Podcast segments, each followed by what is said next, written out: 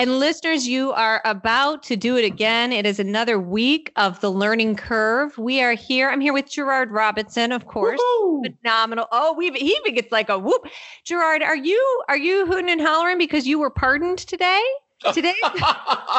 what's, what's going on? so you actually, yeah, I was pardoned. Uh, feel good now. So yeah, thank you for uh, putting me on Front Street. You know, you're no longer in danger, my friend. No I mean, longer in danger. Watching the news, of course, we've just um, we've just um, Martin Luther King Day was yesterday. We're going to talk about that with our next guest. Today is. Uh, what's what's the date today? Oh, my husband's birthday is tomorrow, so I should know this. January 19th, 2021, which means tomorrow's inauguration day, and which means that today, if you're watching the news, um, a lot of pardons are being handed down. I'm curious to know though, Gerard, because I was reading that um, that some of the pardons, or a good number of the pardons that are being being handed down, are at the um, suggestion of many um, criminal justice reform groups which and of course you you know more about that than almost anybody. So i'm wondering have you been watching? Do you have thoughts on what's going on? So in all seriousness uh, pardons are very um, politically driven uh, factor for a lot of people. I actually did not take a look at the list of the current current pardons. I will say that i actually know two people uh, who were pardoned uh, by president donald trump one in the last wave in fact i sent her a note and uh, she was pretty involved with me and a group of others on criminal justice reform. And yes, there are criminal justice reform advocates who submit names, uh, but that's true under all administrations. Different groups will send yeah. in names, and with every president, some of them are very uh, controversial, uh, and they consider the last minute pardons. And they upset a lot of people, but they also bring a lot of joy to people. Um, yeah. I won't weigh in into some of the politics, but uh, I do know two people, and uh, their lives are very different today. Well, that's a good thing. Yeah, I mean, we we just it seems like everybody's watching the number, but but you know, I'm I'm sure that some of them were were quite important. And of course, tomorrow here we go into a, into a big day. I think some of us might feel like the nation's holding its holding its breath, and I'm sure for for our listeners who are in DC, it probably looks and feels like a very different place right now. But we are hoping for um for a, a calm, peaceful day tomorrow and i know that, that many of us we've been waiting like for with for the world to just change in one day right like suddenly mm-hmm.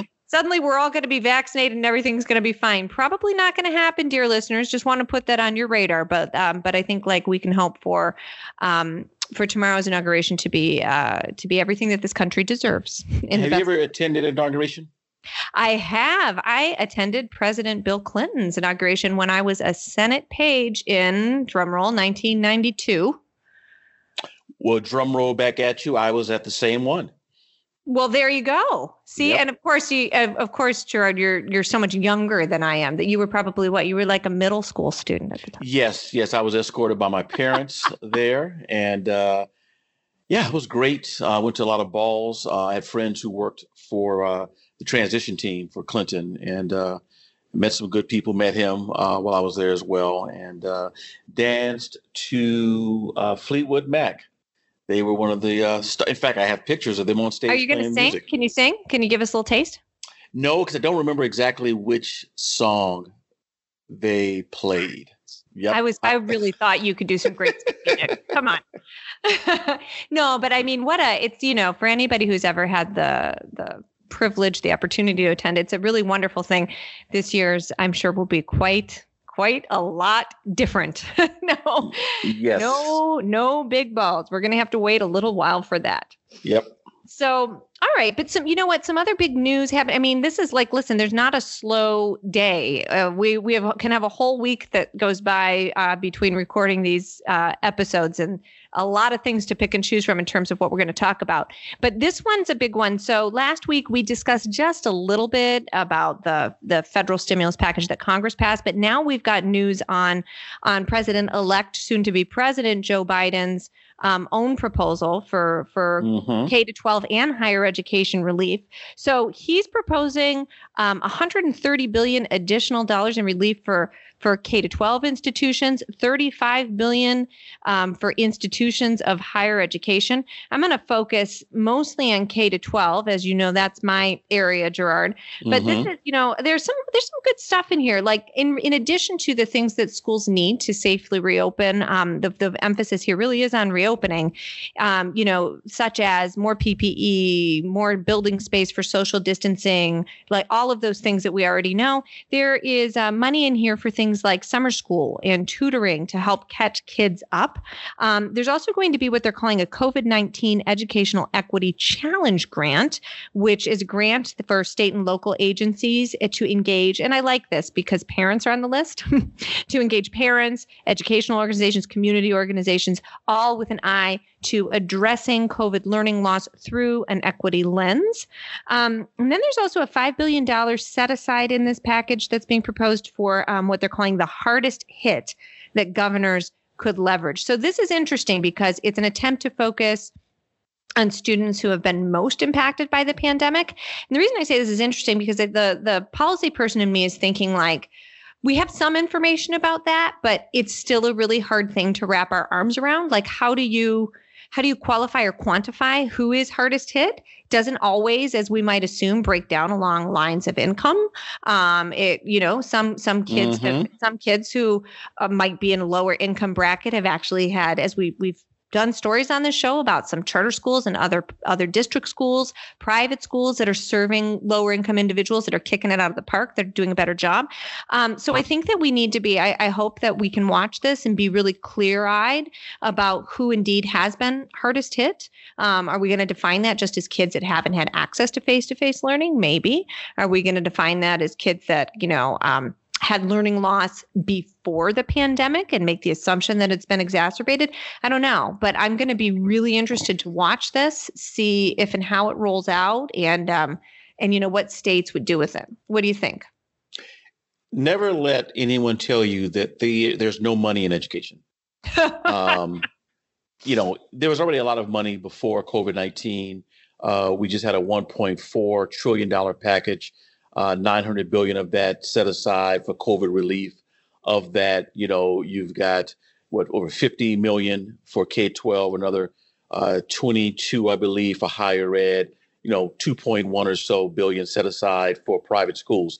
For the package you just mentioned, did they do the same thing and leave private school tuition off the table in terms uh, of qualify? That's my read so far. I'm betting that I'm betting that some of our listeners could correct me, but yeah, I didn't read a darn thing about private schools yet. Um, and I think I think one of the things about just the hypocrisy of that is when did it become unpopular uh, in this situation for Democrats not to give poor people money?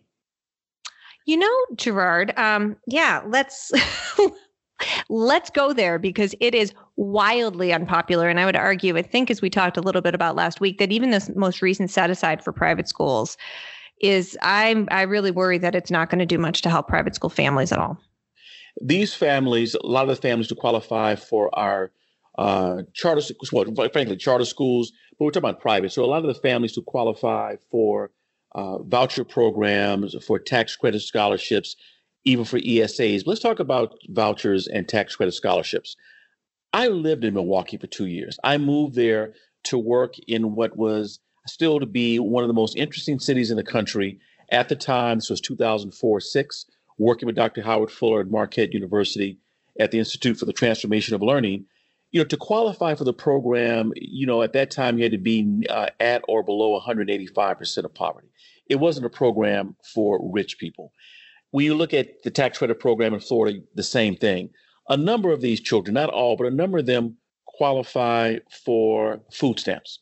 Uh, yep. They qualify for health related benefits for family who, who can't afford to pay for medical services. Some of them are involved in the Section 8 housing program. That is the largest voucher program in the country. In fact, voucher is in the name.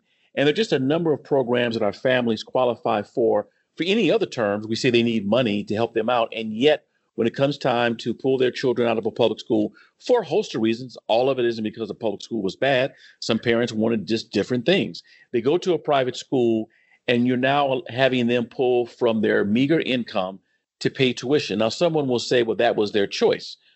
Well, we give poor people money for all kinds of choices they make, uh, from uh, life all the way to housing. But somehow we want to then we say that's taking public money away. That's just one of the issues I just find hypocritical. But hey, that's me. No, of course. And many people don't have a choice as to where they live, which means then they don't have a choice as to where their kids attend school exactly. unless they have access to one of these programs that you're talking about. And I tell you what, there are very few uh, universal eligibility private school choice programs. I mean, almost every single one to a T is designed for students who meet certain income thresholds and or students with special educational needs and even in those that are universal it is not, you know, it's not like uh, Jeff Bezos's kids are using these. So this, it's the great myth. We've got a lot of work to do because I'll also call your attention to the fact that more and more polls are showing that it's Democrats. Hello, it's Democrats that support this more, which makes sense. Which makes sense. It's just that this became the most political issue and mm-hmm. Dems have gotten it wrong. Um, but you know, you and I can do. I mean, how long could we go on about this? Hours. Exactly. yeah. Well, I'm glad you brought it up, and it's something to uh, to pay attention to. But you know, you have families out there who really are struggling to keep uh, their children in a school of their choice that could be one of faith or even independent, uh, non-sectarian private school. But to just you know give out money, turn on the spigot, uh, but tell the others that they have to go and pound sand. I just think is unfair in a pandemic. You know, where is the? Um, well, I'll leave it at that. Hmm. My story is also about education and also about funding, but at a different level. So, the uh, U.S. Government Accountability Office this month released a report on K 12 education, and there was a focus on exactly what states are doing as it relates to uh, Every Student Succeeds Act. Um, I was honored to be a part of a 45 member uh, national panel of experts that was pulled together by Bellwether Education Partners and by the Collaborative for Student Success. Some years ago, we uh, divided up 51 plans and we looked at everything from A to Z. And I can't name the, um, the state applications I looked at, but uh, it was just good to look at this report because it's pretty thorough on not only spending, but also dissecting exactly what states are doing as it relates to some requirements for ESSA. So let's take table three. Action states required taking to help school districts develop school level need assessments. Assessments always a big issue in any state. And so, for example, when you know how many states uh, worked one on one with the district to do this, I'm glad to say all 50. How many states provided the district uh, on communicating efforts about how to talk about this were 44. How many facilitated peer to peer sharing among districts using working groups, listservs, interface 32. When it, uh, as we look at how many uh, states uh, provided support to districts on using resources from regional education laboratories or comprehensive centers, only 22. And I say only 22 uh, because our RELs, as we call them, are really important institutions that really are regionally focused. Uh, State Department of Ed, of course, very important, Federal Department of Ed, but we created RELs in part to give regions an opportunity to do a deeper focus on five, six, or seven states uh, come under jurisdiction. For a host of reasons, we don't use RELs enough, and I think we should, not only for research, but for policy purposes. And there's more in here. And what I like most about this report is I can walk through, easy to read, but they're giving me a snapshot of the number of states, but also the percentage of uh, counties in some instances or school systems that are actually taking great action. So I'm glad to see this report. And it's one I'd recommend that policymakers, scholars, everyday people as well should read because when it was uh, reauthorized going back to 2015, first time we had reauthorized that bill since we had with uh, No Child Left Behind, which of course goes back to 1965 with the Elementary and Secondary Education Act. Just think it's important for all the billions that we spend, we should figure out exactly what our states are doing, particularly now given the pandemic. Yeah, so Gerard, I'm curious, and I, admittedly, I did not do my homework. I have not read the report yet. Been a little busy, but um, do you feel after having the experience of being part of a you, you know a group that that vetted this, and after reading this report, do you feel confident that most states are sort of on target for what they're supposed to be doing under ESSA? Or are they just going through the motions and ticking boxes? I'm I've been, you know, hearing different things about the extent to which we think ESSA even matters right now in the context of everything that's been going on in the past year. It's a little bit of everything. So pre-COVID, um, states traditionally traditionally will check boxes, and not that it's a bad thing, uh, but that those are things you have to do in order to trigger not only funding, but make sure you're not out of uh, sync with the federal government. Um, others took it a step further. They actually went back to their plan and said we were going to hold 15 or 16 town hall meetings um, to discuss what's working right, what's not. Some did, some did not. Um, now, with the change in administration going to Trump, uh, Secretary DeVos and her team uh, made a number of changes some people like, a number of changes some people did not. And so some states were trying to wait for more guidance. Uh, some will say the guidance coming out of um, this administration was slower than the previous administration. So states may, in fact, would have gone faster if they received more green lights they thought were actually accurate. Uh, you also couple that with a number of lawsuits uh, that were uh, hurled mm-hmm. at the Department of Education. So there's some internal dynamics that slow down the process. I'll be the first to tell you that some of the hardest working people in the country work in state departments of education. And yes, having been in that role, uh, we find unique ways of checking the box, but also making sure that we, we move at a speed that works for us. Uh, so I think it's a little bit of everything. Now with COVID in place, now with possibly new secretary uh, coming on board, uh, he'll have an opportunity to move forward with this. On a scale of one to 10, 10 being everything is all right, one being everything is not. Reading this, I'd probably say we're at a strong seven. Yeah, well, that's heartening. Yeah. That's heartening, as is the phrase unique ways to check the box. Yes. I've got I've got to keep that in my brain, Gerard.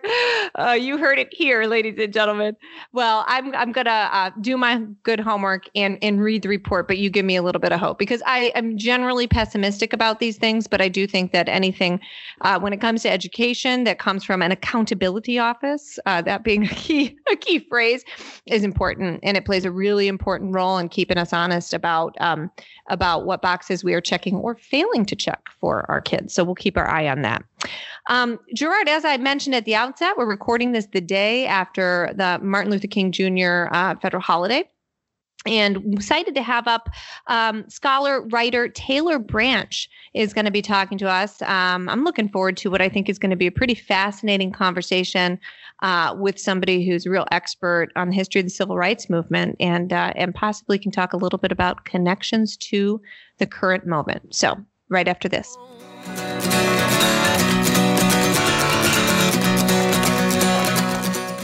Learning Curve listeners, we are back with Taylor Branch, Taylor Branch is a Pulitzer Prize winning historian, best known for his landmark trilogy on the civil rights era, America in the King Years. The trilogy includes Parting the Waters, Pillar of Fire, and At Canaan's Edge. His most recent book is The King Years Historic Moments in the Civil Rights Movement. In 2009, Branch wrote The Clinton Tapes Wrestling History with the President. Branch began his career in 1970 as a staff journalist for the Washington Monthly, Harper's, and Esquire. He holds honorary doctoral degrees from 10 colleges and universities.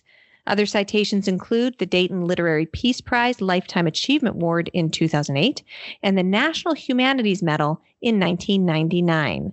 Mr. Branch is currently writing a book about the influence of race on American politics and history since the 1600s.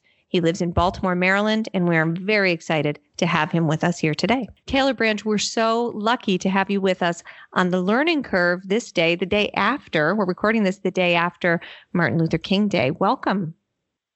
Thank you. I'm glad to be here. Well, um, we've we've got a lot to talk about, and I'm sure that you, like I hope most Americans did, spent at least a little bit of time yesterday um, reflecting, especially since many of us are still holed up in our homes, reflecting on on what the day meant and why it is that we remember um, Martin Luther King Jr. on this special day. Um, I sit here in Boston. I am an alum of Boston University, of course, where Dr. King uh, did his doctoral work, um, and um, we we have a lot to learn from you today. So, so let's get started. Um, my first question for you is about the Reverend King and other leaders of the Southern Christian Leadership Conference, also known as the SCLC.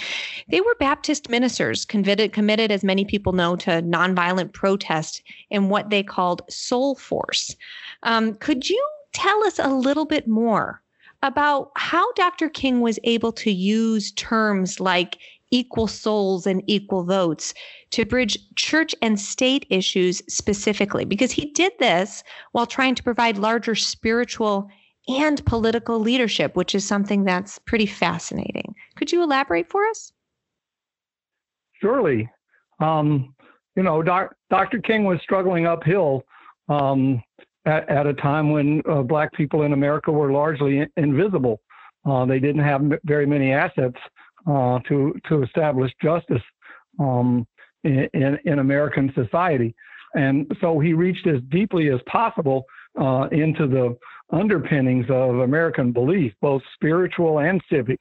Uh, which was why one of his distinctive gifts was to put one foot in the scripture and one foot in the uh, Constitution uh, to to say that equal votes and equal souls either way, um, the cause of treating people equally and giving people justice um, uh, uh, appeal to the best in American traditions. People commonly sidestepped that and thought of Dr. King as a troublemaker or somebody, uh, quite frankly, who uh, was involved with esoteric um, nonviolent tactics um, attributed to Gandhians and you know vegetarians and people who didn't want to kill insects. That it was exotic and strange. And Dr. King, um, one of his gifts was to say, if you believe in votes, you believe in nonviolence, because that's all a vote is is a piece of nonviolence.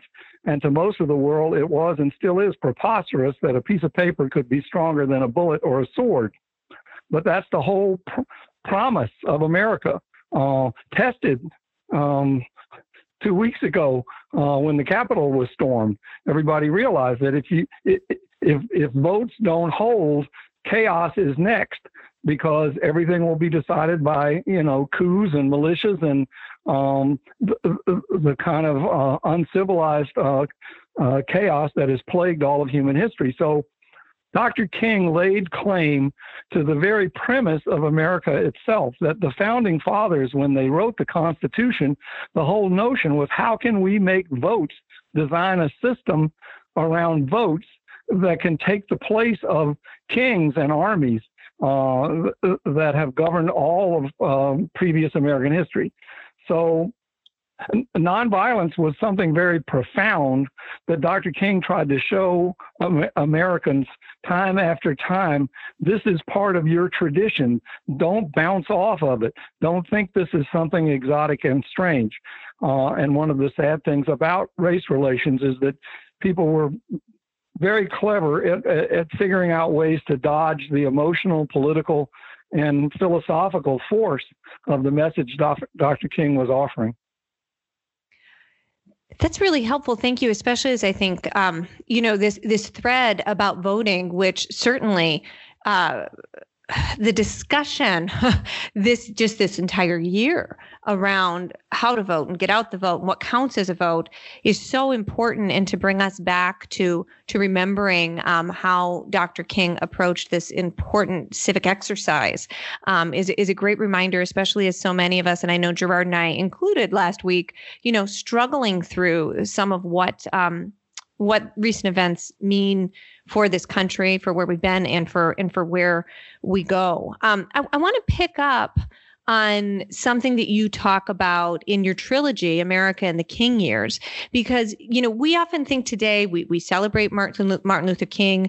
Um, only once a year. We should probably celebrate him more often than that, as well as the the many who who um, rallied around him and who he affected.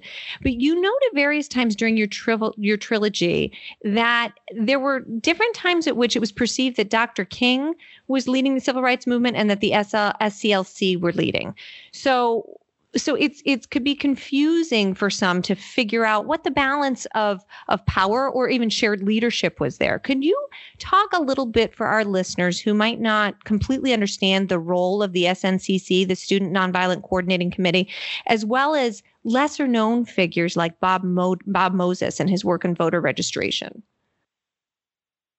Gladly, you know Bob Moses is right there in Cambridge. Um, um, near you, and I think he's mm-hmm. a figure of almost equal status of Dr. King, and it's a great tragedy to show how we still don't appreciate our history that he's he's not more of a household figure being consulted um, uh, uh, about the enduring problems of race and racial justice today. Um, the, the the civil rights movement was new. It was trying to um, establish justice for uh, marginalized and largely uh, invisible people uh, who had been that way for centuries. And um, new groups were formed because they had to do new things. The old existing groups tended to want to do what they had always done, and therefore they resisted new tactics, whether it was sit ins, freedom rides, um, mass marches, the March on Washington, all of those um, were beyond the taste of the established groups who wanted to rely on lawsuits uh, or education or, or slow reform or, or even simply the wheels of time. You know, this problem will take care of itself. Don't make waves. Um, so there were a number of different groups. Dr. King's was uh, largely church based, saying that nonviolent witness had a basis in the church. I mean, um, uh, Jesus and the Christian movement, the early Christian martyrs, were nothing if not uh, disciples of nonviolence.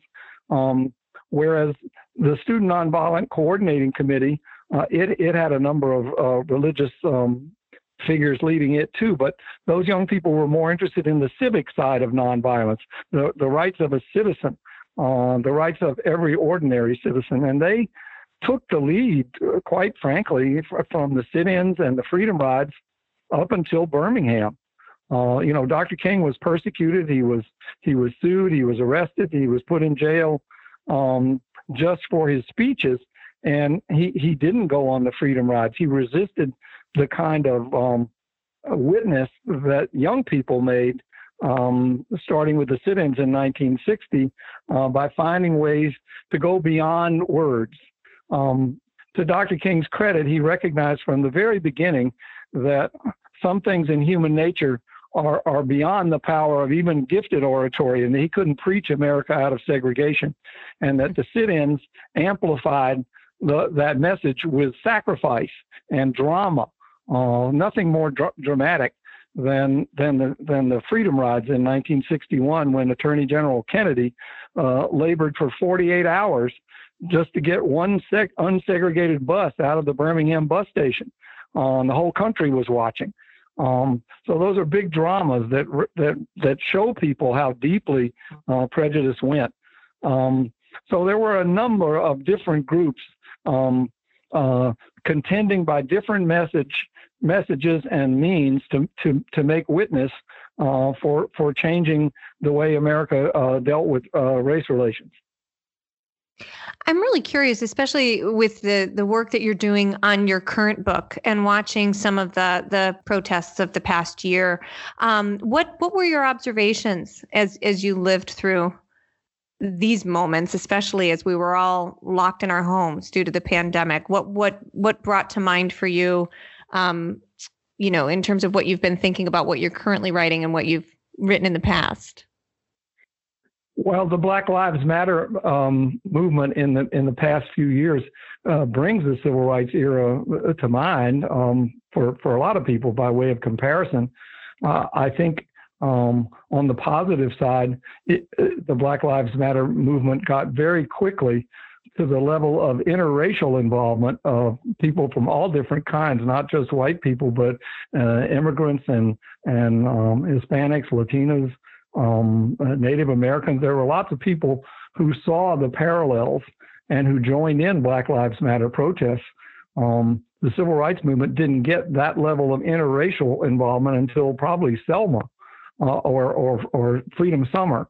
uh, when you got large numbers of white college students going to Mississippi in the summer of 1964. But that's four years into the struggle.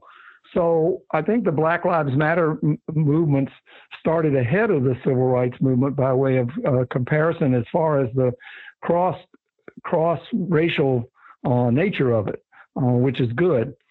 On the other hand, I don't think that that the movement so far have had the conscious um, message um, about nonviolence and about the purpose and about what, what, what where they were going. Uh, the message wasn't as prominent or as clear. Um, the, you know, there were there was controversy between King and the students back in the civil rights movement because the students thought they did most of the jail going and the suffering, and King got most of the press coverage. Um, and and so there was friction about that, but it was it was an instructive fr- friction. They they both uh, appreciated the, the, importance of the other side. Uh, King's message was really important in that um, stability that he gave it um, to give it both a spiritual and a civic base, and and to make clear that uh, that nonviolence was the rudder, uh, that it was a patriotic rudder and a and a spiritual rudder uh, for the movement. Uh, that message uh, was valuable. So. I would I would say that Black Lives Matter is behind on the message and ahead maybe on the on the coalition aspects of of mass protest. You know, so you mentioned that that King's um, oratory had both a, a, spiritual and a civic base, and I'd I'd love for you to expand about that a little bit because, of course, here in the learning curve, we we think a lot about issues in education and what what is is not happening in civics education and history education, and it's pretty clear that Dr. King used the liberal arts and his own historical, his deep historical knowledge to articulate his vision um, for for America. Can you talk a little bit about that influence? Yeah, I'm a. To be honest, I'm afraid that his message was too sophisticated for most Americans um, at the time because he was saying, you know, most people like to talk a little bit about Gandhi then and say that he was a disciple of Gandhi. Uh, and they would say that nonviolence was basically uh, Jesus turning the other cheek. But if you listen to what Dr. King said in his sermons, I don't care everywhere. He said that nonviolence was central uh, to democracy, the promise of um, our whole architecture of a civil society that was built around votes. He said nonviolence is what made democracy self renewing and creative that that you could adapt if you were if you were as long as you had the discipline and the self governance to be um, building public trust through votes. Um, uh, you, you, could renew um, um your democratic promise. And so he he was very explicit about that and, and and about the potential that it had for surprise healing. I mean, he said very early on that the chief benefit, one of the chief beneficiaries of the nonviolent movement to end segregation would be white Southerners because they were imprisoned economically and psychologically in segregation. Uh, was the poorest region of the country. Uh, didn't even have any professional sports teams because there was a stigma uh, around it.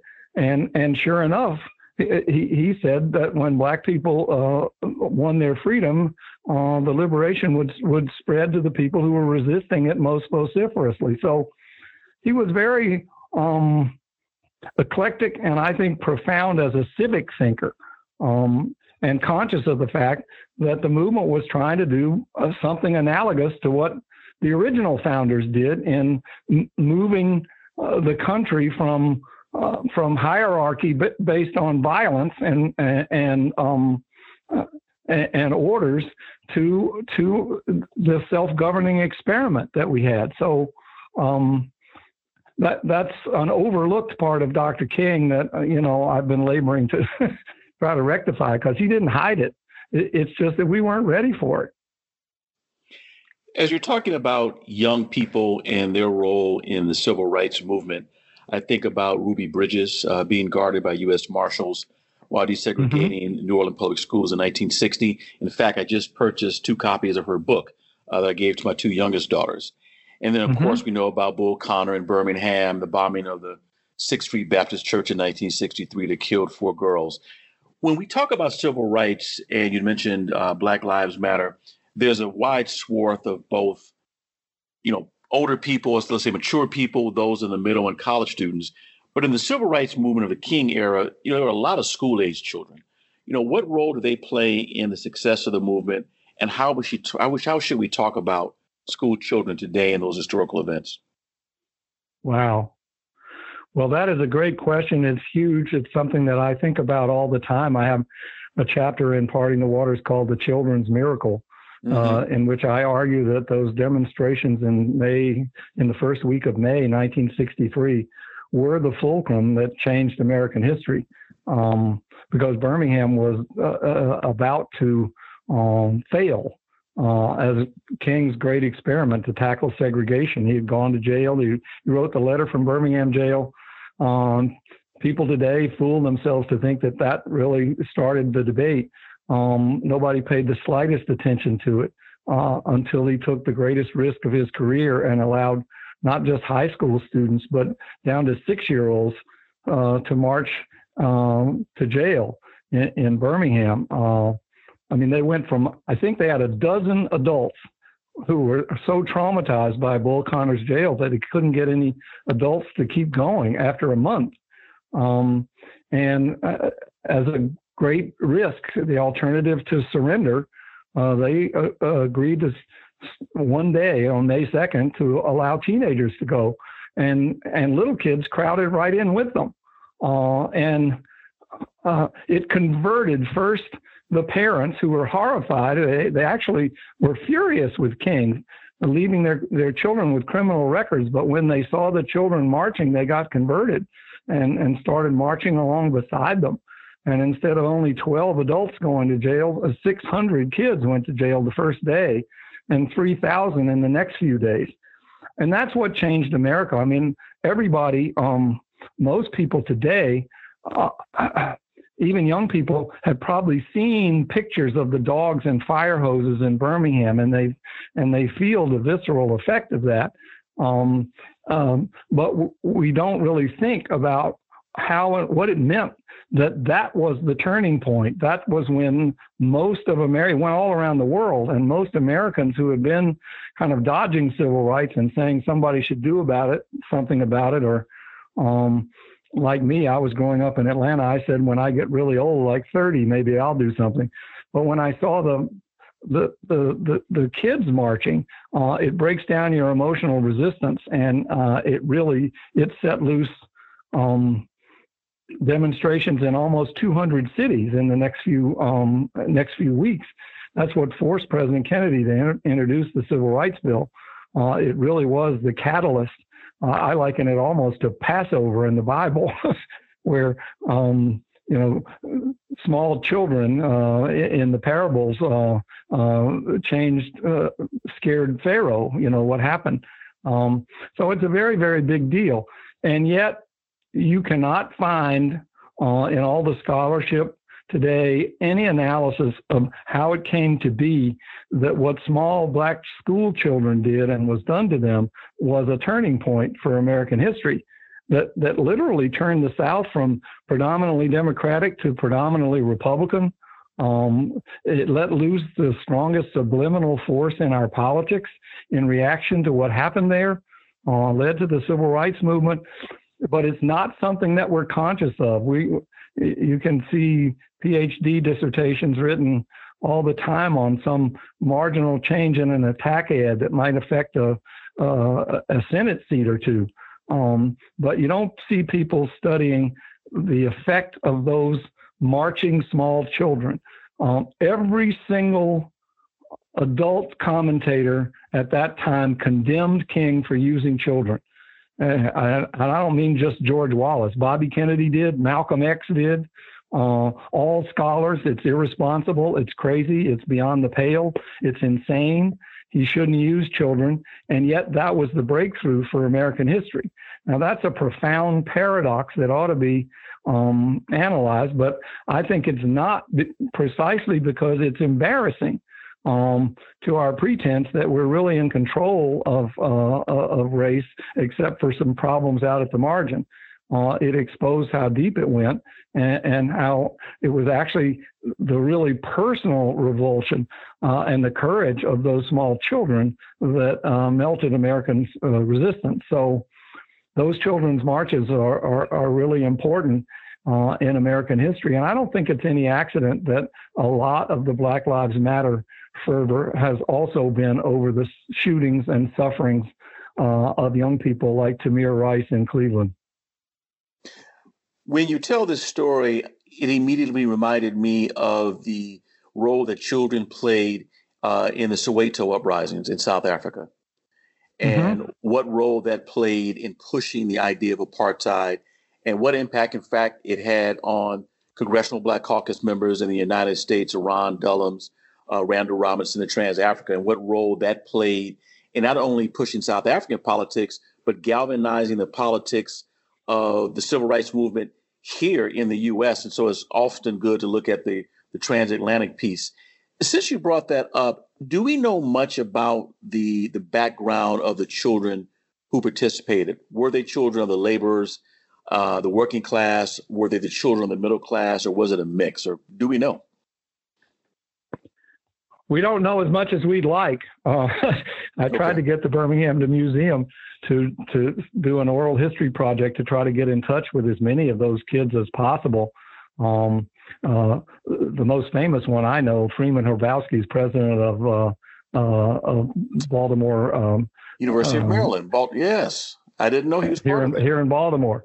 He he went to jail as a 12 year old. Um, okay. And he was a, he was from a middle class family, but most of the middle class families' children uh, didn't do it. In fact, a great irony for me, Dr. King stayed with a middle class family. His friends John and Deanie Drew uh, for the months that he was in Birmingham for these protests. And they got so upset uh, at the very rumors that what they said his, his lunatic staff were going to put kids to jail that they sent their son off to boarding school just so that he wouldn't be there. They wow. were wealthy enough to do that. Um, they reached out um, uh, to ordinary kids, um, not not the, the the children of school principals and that sort of thing. It was more the working class kids. Um, their contacts to get them to come to the meetings and consider whether or not they would join. They had a separate meeting for young people, and they reached out by literally going to the schools to. Um, the most famous example for me is that they went to Miss Parker High School. She had just been elected Miss Parker High School, one of the black schools there, and and they recruited her and and basketball players, and eventually they recruited the black DJs on black radio stations uh, to be for this, and they made it cool to go to these youth sessions, which vastly outnumbered the adult ones, um, and um, and they did nonviolent training and and and said they basically challenged the kids to um, to be able to do something that that their that their parents couldn't. Um, so yeah, it was a remarkable social movement. We don't know that much about it. Uh, um, and, just as it was in South Africa, the reason I think these things are so poignant um, is because all adults we we profess ourselves to care most about our children and and to do anything about our children, but in reality, uh, you know, kids often get the short shrift. There's a reason that pediatricians are the lowest paid doctors.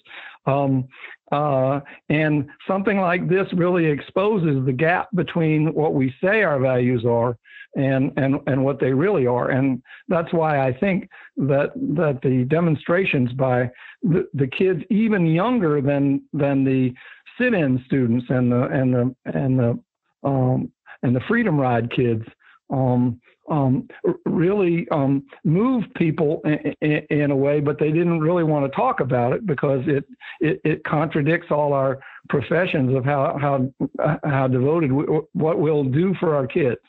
It, it just challenged people to put up or shut up. One of the great things about having people like you on the learning curve is that we're always learning. And so I've got some homework I need to do, in particular for uh, Dr. Freeman. Uh, he's always someone I said should be on the top five list for U.S. Secretary of Education.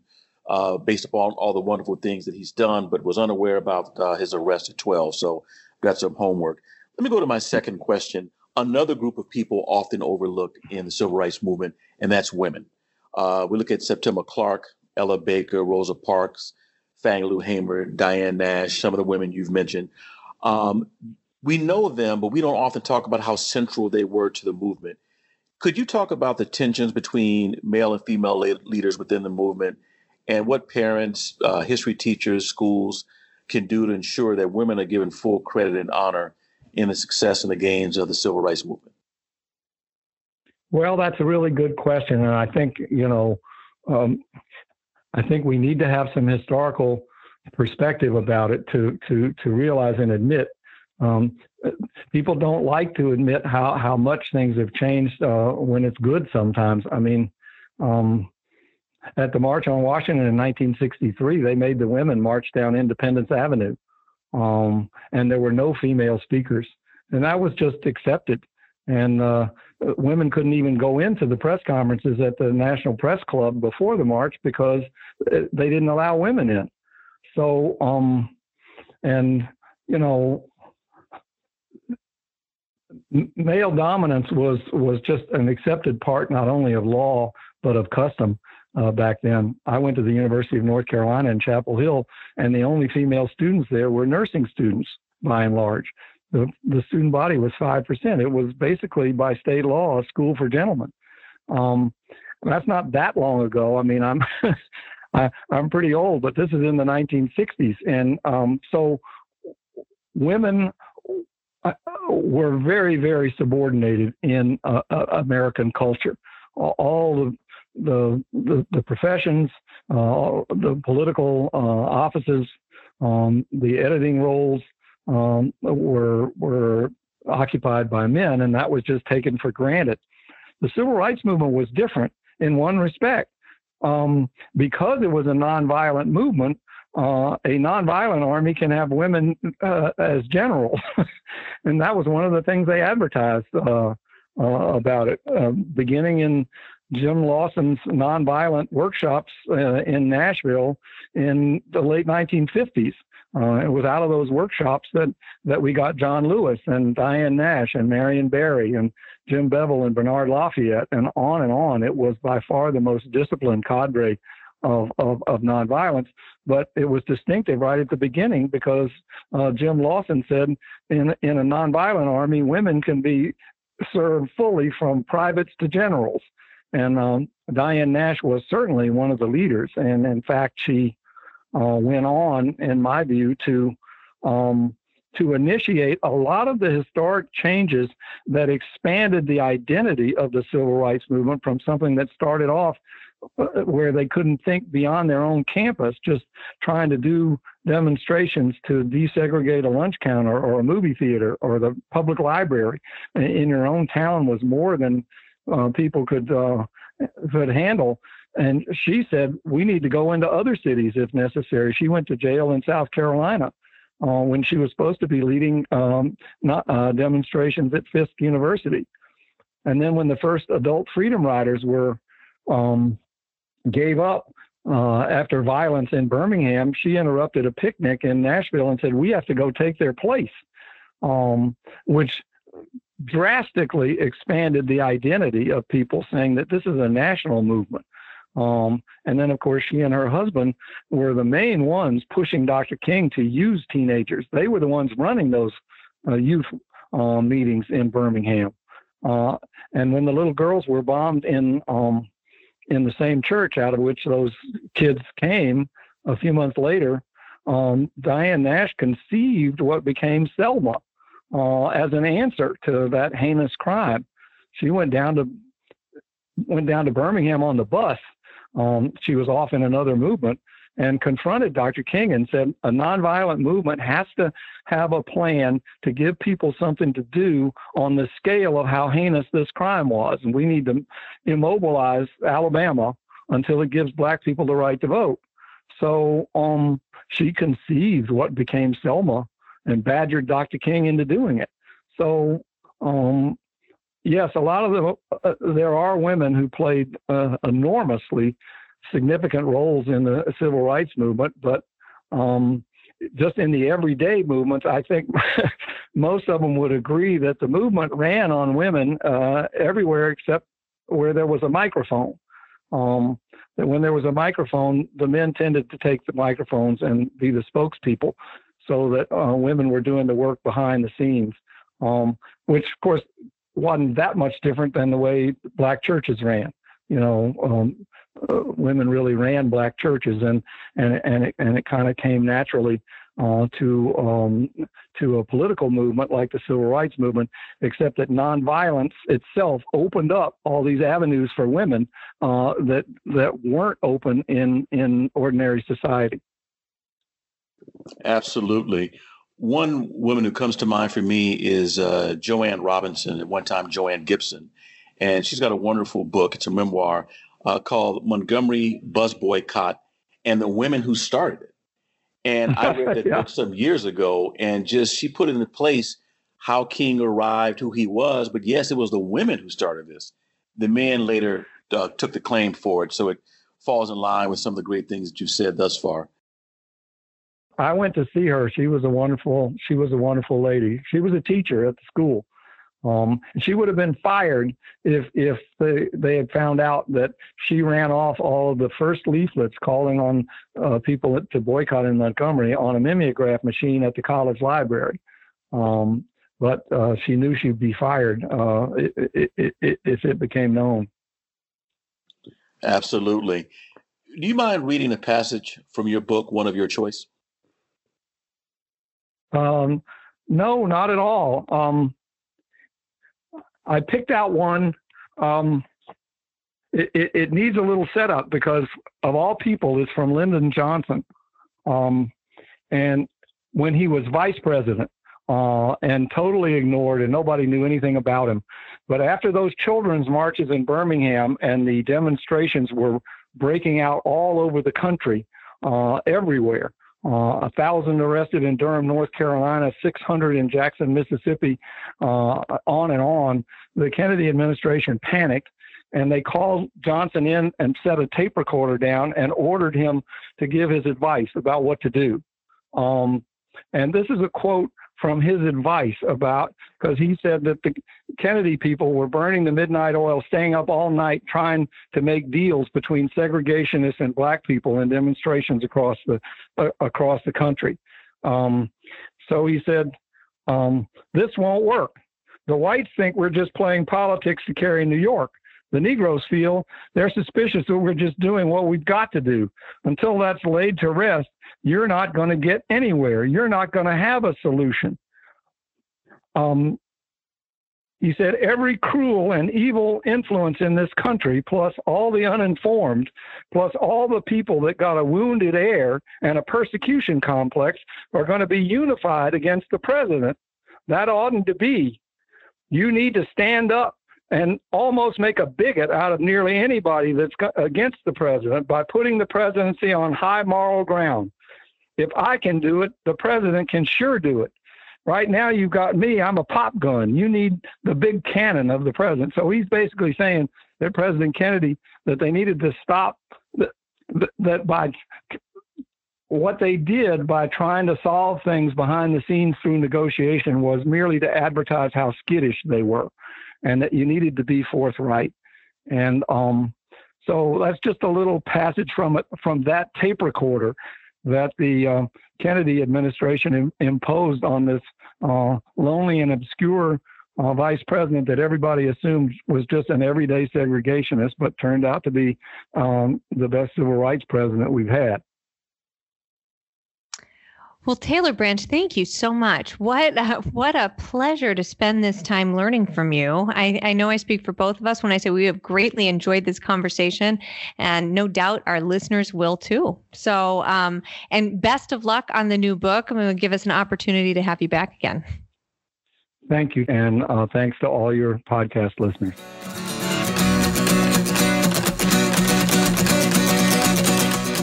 And as always, listeners, we are going to close out this show with the tweet of the week. This one from the College Board.